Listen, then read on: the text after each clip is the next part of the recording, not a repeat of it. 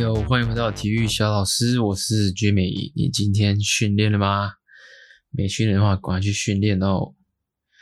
那我们今天要讲的题目是什么呢？今天想要聊一下，就是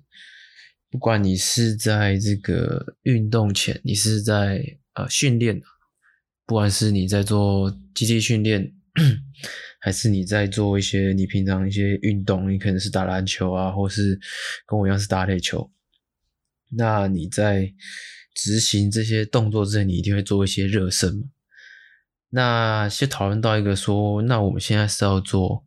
这个静态的热身跟动态热身，我们到底现在是要做哪一种的热身会对我们自己比较好？因为这个题目呢，我就去查了一些资料，因为我一直知道说，哎，到现在就是有动态热身这件事情，那我自己也有在执行，那不过我。我不是每一次都有呃这样执行，那我也不知道说呃到底动态热身到底是好在哪边，所以我也因为这一次的题目，我就是特别去再找一些资料这样子，然后我参考像是何立安老师他在 SBD 里面讲的啊，或是那个 Jeff 他在那个 Athletics.com 他里面说到，他有谈到说呃动态热身的好处跟呃你在做静态热身会有一些。呃，可能带来的效果不是那么好之类的一些资讯，那还有一些呃实验啦，实验我可能就不讲了。那我等一下可能就稍微带一下，呃，我收集到一些资讯，那这里给大家参考这样子。那首先讲一下，呃，我们热身的目的是什么？那很浅显易懂啊，热身就是希望我们身体可以热起来，那我们可以增加我们的活动度啊。让我们等一下呢，在做运动的时候，也可以不要受伤，减少我们受伤的风险，跟呃提升我等一下的运动表现。那热身不外乎就是目的就是这三样了，所以呃很多人会觉得说，哎，那我到底现在是要做呃哪一种热身，我可以对我现在的运动最好？那先来讲一下我刚刚说的一些。像是动态热身，跟平常我们以前可能小学的时候常会做一些静态热身，那这两个到底什么差别？OK，那我们先说一下，呃，静态热身啊。你如果今天你是静态热身的话，静态热身就是说你在做动作的时候，你会在做动作终点的时候，你会呃停留一段时间，那可能是二十秒或三十秒。举个例子来讲，像是以以前小学的时候，会有很多带你做操作站姿、做摸手指、脚趾啊，站姿做摸脚趾的动作，你可能要弯腰下去嘛，哇，拉的那个腿又很紧啊，可是你要维持三十秒，可能那个体育股长会在前面喊说啊，一二三四，二二三四这种类似之类的，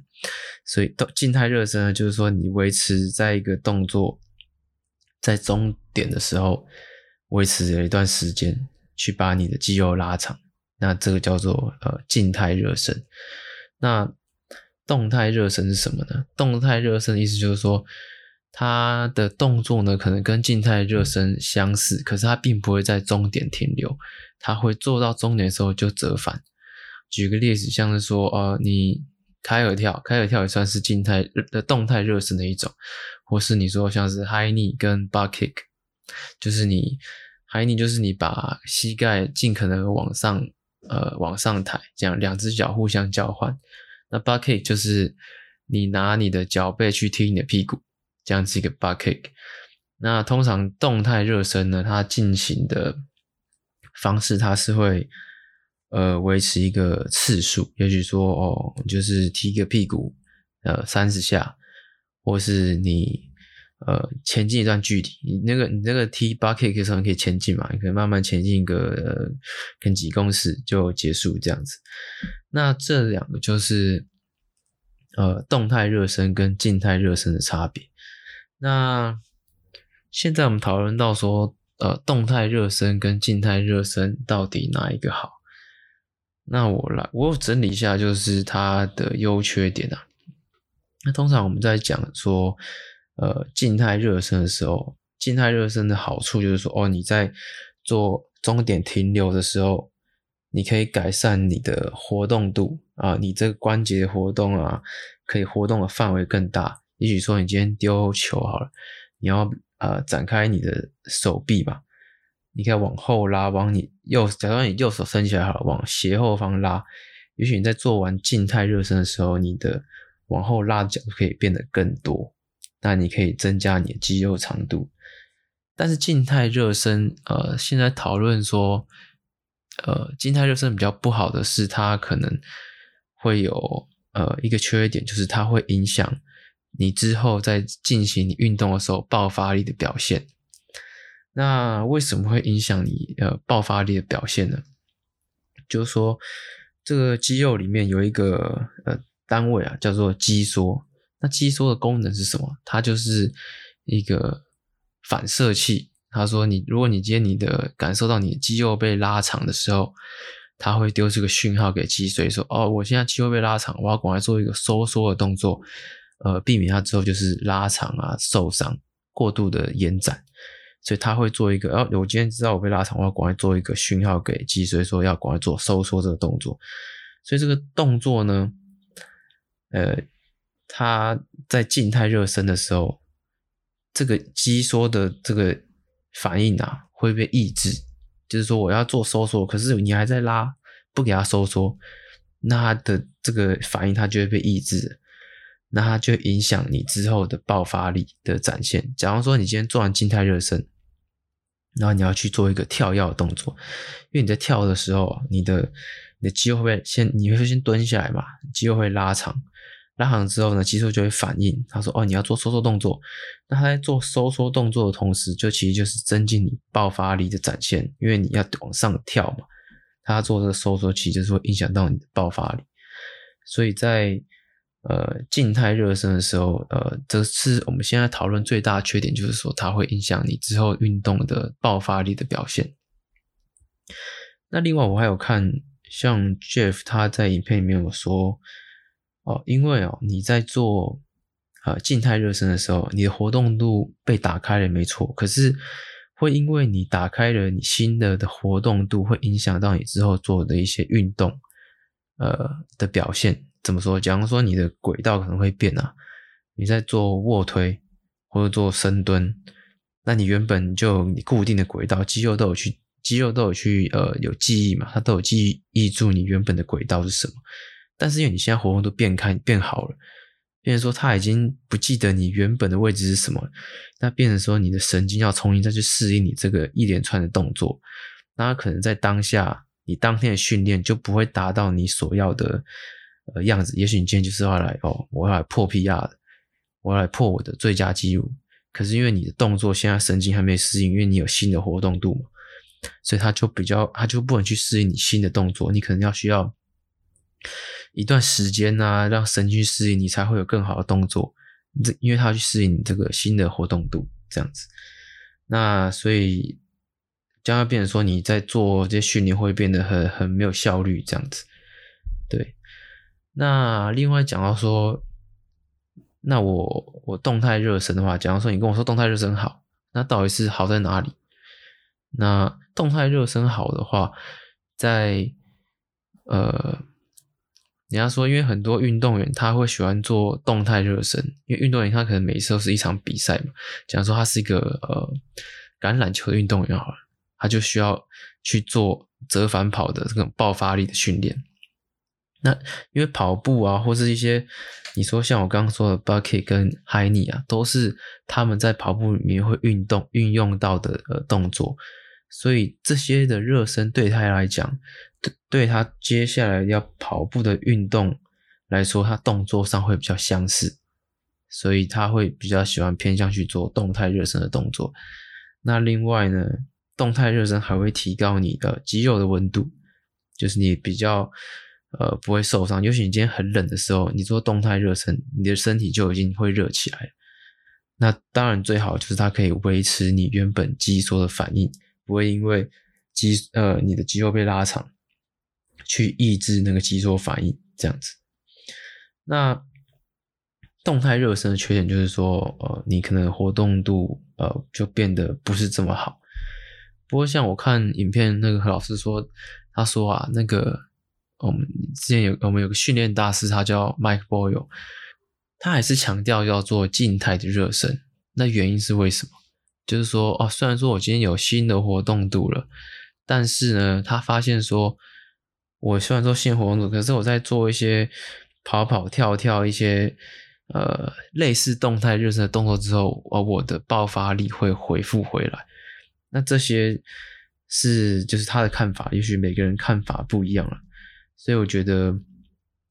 呃，没有哪一种热身一定比哪一个好。我觉得就是取决于你接下来你今天的目的，你是要做这是什么样子的运动，这样子。那假如说哦，你今天你是一个芭蕾舞者好了，那你需要很高的柔软度嘛，因为你可能芭蕾舞它不太需要做爆发力的展现，所以它大可以，它没有爆发力也没有差，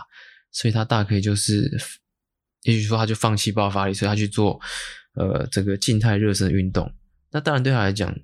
静态热身对他来讲，一定是要拉开他的活动度嘛。所以，如果你是呃芭蕾舞者啊，跳舞的，那也许静态热身会是你的一个选择。那如果你今天像是你是很追求爆发力的，而且你是等一下就要做比赛的，那你当然会选择要做这个动态热身的动作。它的动作又相似到你运动的时候的动作这样子，对。大概是这样啊，那还有查一下，就是说哦，没有哪一个比较好嘛，然后也没有证据显示说哪一个比较不会造成运动伤害，所以现在这个是不会说你做哪一个就不会有运动伤害，或是做哪一个就一定会有运动伤害，现在这个是没有没有一个结论的，所以就是取决于说你接下来运动想要做什么。那像我自己好了，我自己。我自己在做这个，因为我平常就是训练嘛，然后训练就六训练就一到五之类，然后礼拜六就是就会去打打垒球。那我训练的话，我其实都不太会做热身诶。我就是因为我假如说我先深蹲好，我就是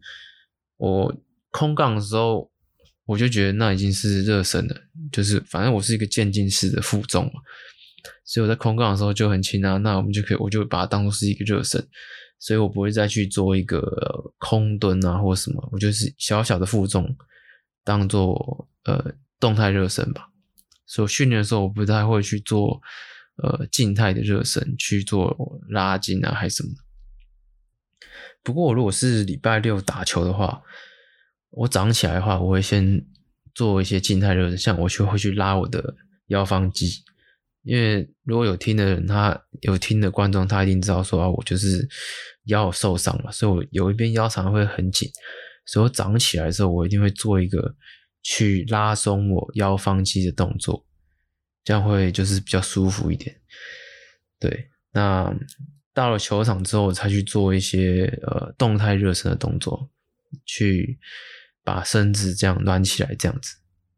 对，那这是我我自己本身的。呃，这个我自己本身的这个热身的方式了，对，那当然，当然每个人不一样，他有你们都可以有自己的选择，这样。不过重点就是热身，就是目的就是你不要受伤。然后，哦，我们刚刚说三个嘛，你增加活动度，然后不要受伤，然后跟提升运动表现。不过我觉得对一般人、一般人、一般人，就是很一般的人。来说就是不要受伤，不要受伤是最重要的。对，那大概是这样子。我觉得我今天好像讲话好像有点囫囵吞枣，不太知道自己在讲什么，好像讲的很快。我也想要透过就是在录这个来改善我这个讲话的方式啊，有时候好像不不不不就讲完了，自己都我都我都不知道我在讲什么这样。对啊，那希望可以透过这个来。来改善啊，我这个嘴巴的活动度，让我这讲话清楚一点。对啊，接下来啊，来讲一些，这十分钟讲完，那来来一些干话时间好了。那因为最近就是有艺人过世嘛，反正每次有艺人过世的时候，我就觉得哎，就是很很很可怜啊，这怎么那么年轻啊，什么什么之类的。那对啊，讲到这个，其实我我想要我我上礼拜啊，有一天晚上睡觉的时候啊，干那半夜的时候，我也不知道几点，心脏那边好痛，突然就跟抽筋一样，就是就是痛到我直接大叫，然后把我老婆也吓醒，然后怎么怎么了？我说干不知道，心脏好痛，我觉得很像是很深层的抽筋还是什么，大概不到十秒就结束了，反正我也吓一跳，而且我那时候觉得我可能要挂了，我不知道，因为这感觉实在太可怕了。甚至我觉得好像要挂了，就是有点紧张这样。那反正痛完之后叫完之后迷迷糊糊的就睡着了嘛。然后隔天我就跟我老婆聊天，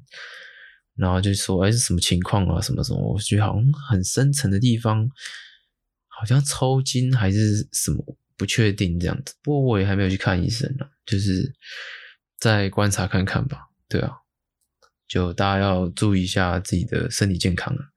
OK，讲到刚刚那个过世的人。就是，反正每次这个东西出来的时候，大家会觉得啊，你要这个及时行乐啊，你要爱家人、爱身边的人啊，这个每天都要说爱这样。其实这个，我觉得这个蛮好的，因为其实我不知道什么时候我就开始有一个观念了，就是说，哎，这观念应该是来自外国人，因为外国人不是每次都会就是会抱来抱去嘛，我们华人可能就是比较避俗一点。不过我现在已经变得没有这么避俗了。我现在觉得说，呀，真的不知道哪一天会挂，所以我现在常像我之前在工作的时候，我在新竹工作嘛，然后因为礼拜六我们要我要回新竹，所以晚上的时候我都会跟我爸妈就是抱一下，哎说，哎我我要回去了这样子，这样，那这个习惯也蛮好的，就是开始慢慢，也许你一开始会觉得哎 有点别扭，不知道怎么开始，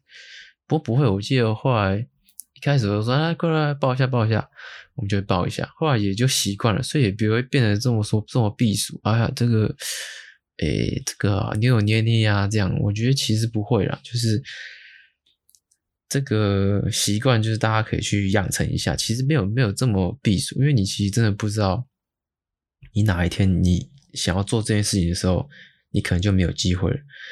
我观察过了，其实，在机场是。最会大家拥抱，因为觉得那个那个时机啊很自然，就是你要离别了嘛，不知道什么时候看到，那时候大家一定会抱一下什么什么的。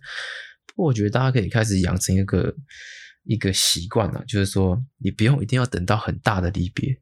你再去做这个啊拥抱啊，这才比较自然一点。其实不用，你每次跟你呃朋友或是你爸妈，你可能一个礼拜不见，你就可以抱一下啊，离开的时候可以抱一下啊。我觉得这个做久其实都很自然，其实长辈啊，他们也其实都很开心啊，因为他们小时候也是抱你嘛。可是长大的时候，哎，就是就做不出来。可是如果你自己主动一点，其实他们都很开心的。所以我觉得其实不会怎么样啊。而且其实你也不一定是只对长辈嘛，你朋友也可以。其实我也有在我朋友之间有就就开始做这种实验啊，就是哎。我去主动，就是很久没看到，或是就看一次这样抱一下，其实他们也不会，他们也 OK，其实都蛮自然的。重点是你有没有踏出这一步而已，所以我觉得都不会怎么样。对啊，而且我觉得，有有我经验啊，因为小时候可能我我看到的，就是说啊，小时候小朋友很可爱啊，对，假如你今天看那个小朋友，然后爸妈呢要带着小朋友离开。他可能来拜访你，对不对？然后离开的时候说：“哎，那跟那个谁叔叔抱一下，什么？”那就因为我们都想要跟小朋友抱嘛，所以就就会抱。可是那长大了，他可能就不会做这件事情了，因为他觉得，哎，我的看我的看法，他会觉得说：“为什么是只有我在抱啊？你们怎么都不抱？那为什么大家都要 focus 在我身上，说我要跟这个什么叔叔、奶奶、阿姨什么样抱一下？这样？”就我觉得这个就，以我觉得也不用讲说啊，你跟那个啊，我们要走啦，你赶快跟那个谁抱一下，也不用。其实就是你开始做，你开始抱了以后，哎，开始有拥抱的这个概念，他常耳濡目染嘛，他也觉得这个事情就很习惯的一个事情，所以就不会说 focus 在身上，说啊，为什么我走到跟大家抱一下，只有只有我啊，你们就是会很别扭，你知道吗？就会变成说这个长大就会变对这种事情很别扭，这样个性就会发展出来。所以我觉得父母就是大家可以先开始做这件事情啊，小孩耳濡目染就会觉得这就很正常，没有什么，就是很正常的事情。对啊，所以大家一定不用一定要很大的离别才要去做这个拥抱的动作了，就是平常期就可以了。很久没看到朋友啊，一个月一个礼拜见一次啊，都可以，我觉得很很正常啊，没有什么，因为因为你真的不知道之后会发生什么事，对啊。那再分享另外一个什么哦，还有另外一个事情啊，这个我觉得是要宣导一下，就是我上礼拜啊。我骑摩托车的时候，那时候我是要干嘛？我是要去训练的时候，然后在等红绿灯嘛。然后哦，红绿灯的时候，突然看到对向，呃，对面的对面有一只狗啊，大概是牧羊犬吧，冲出来哇，干冲到马路上，然后然后车很快，你知道，它就乱窜乱窜，然后就往马路上冲。然后我就看到它主人在大叫啊，因为我觉得它好像快被撞，我觉得这个狗大概掰了，因为它已经。要跑马路上，然后车子过来，诶，就我车子一过，诶，发现他没有被撞，然后他又往回跑，跑到什么巷子里面，然后觉得干，刚差点目睹一场很可怕的这个车祸，因为其实我以前有目睹过一场，我觉得超级可怕。他以前的话是我国中的时候在等公车，然后不知道是怎么样，主人好像。反正也是没有系狗绳，然后可能就抱在身上还是怎么，或是他可能没有抱，反正狗就往马路上冲。那时候是在信义路吧，然后那冲嘛，然后那是一只小狗，你知道吗？马尔济斯，然后就被狗碾毙，它它就它就被车碾毙啊，狗被车碾毙啊，哇，满身是血，然后主人就跑过来哭啊，然后抱着啊，然后也不知道怎么办，拦车子去医院啊，然后一直哭啊。我想说，哎，就是系狗链就好了嘛，系狗绳就好了，不要不要就是去赌这种机会，就是出门就是系狗绳，那就不会有这种事情发生了。有时候系狗绳哦，哎，不只是为了别人的安全啊，因为狗有时候会暴冲去吓到别人嘛，你也是为了你自己狗的安全的，因为你不知道它下一秒它会怎么冲啊，因为觉得平常它都走好好的啊，没事啊，就这样出去，平常都是这样没问题的，可有时候它就是。你不知道为什么它就是突然开始暴冲，因为不知道，你也不知道它看到什么，他就开始暴冲了。这是很难预料的事，你不能都说啊，我家狗啊不会很乖啦，就是都平常都好好，所以一定不会有事啊。这种不要去冒这种险，对吧？保护别人也是保护你自己的狗啊，所以出门还是